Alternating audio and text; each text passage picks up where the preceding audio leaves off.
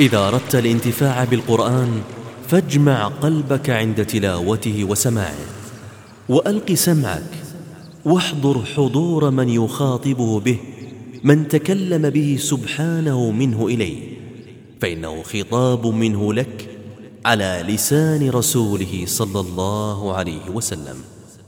ابن القيم رحمه الله الفوائد.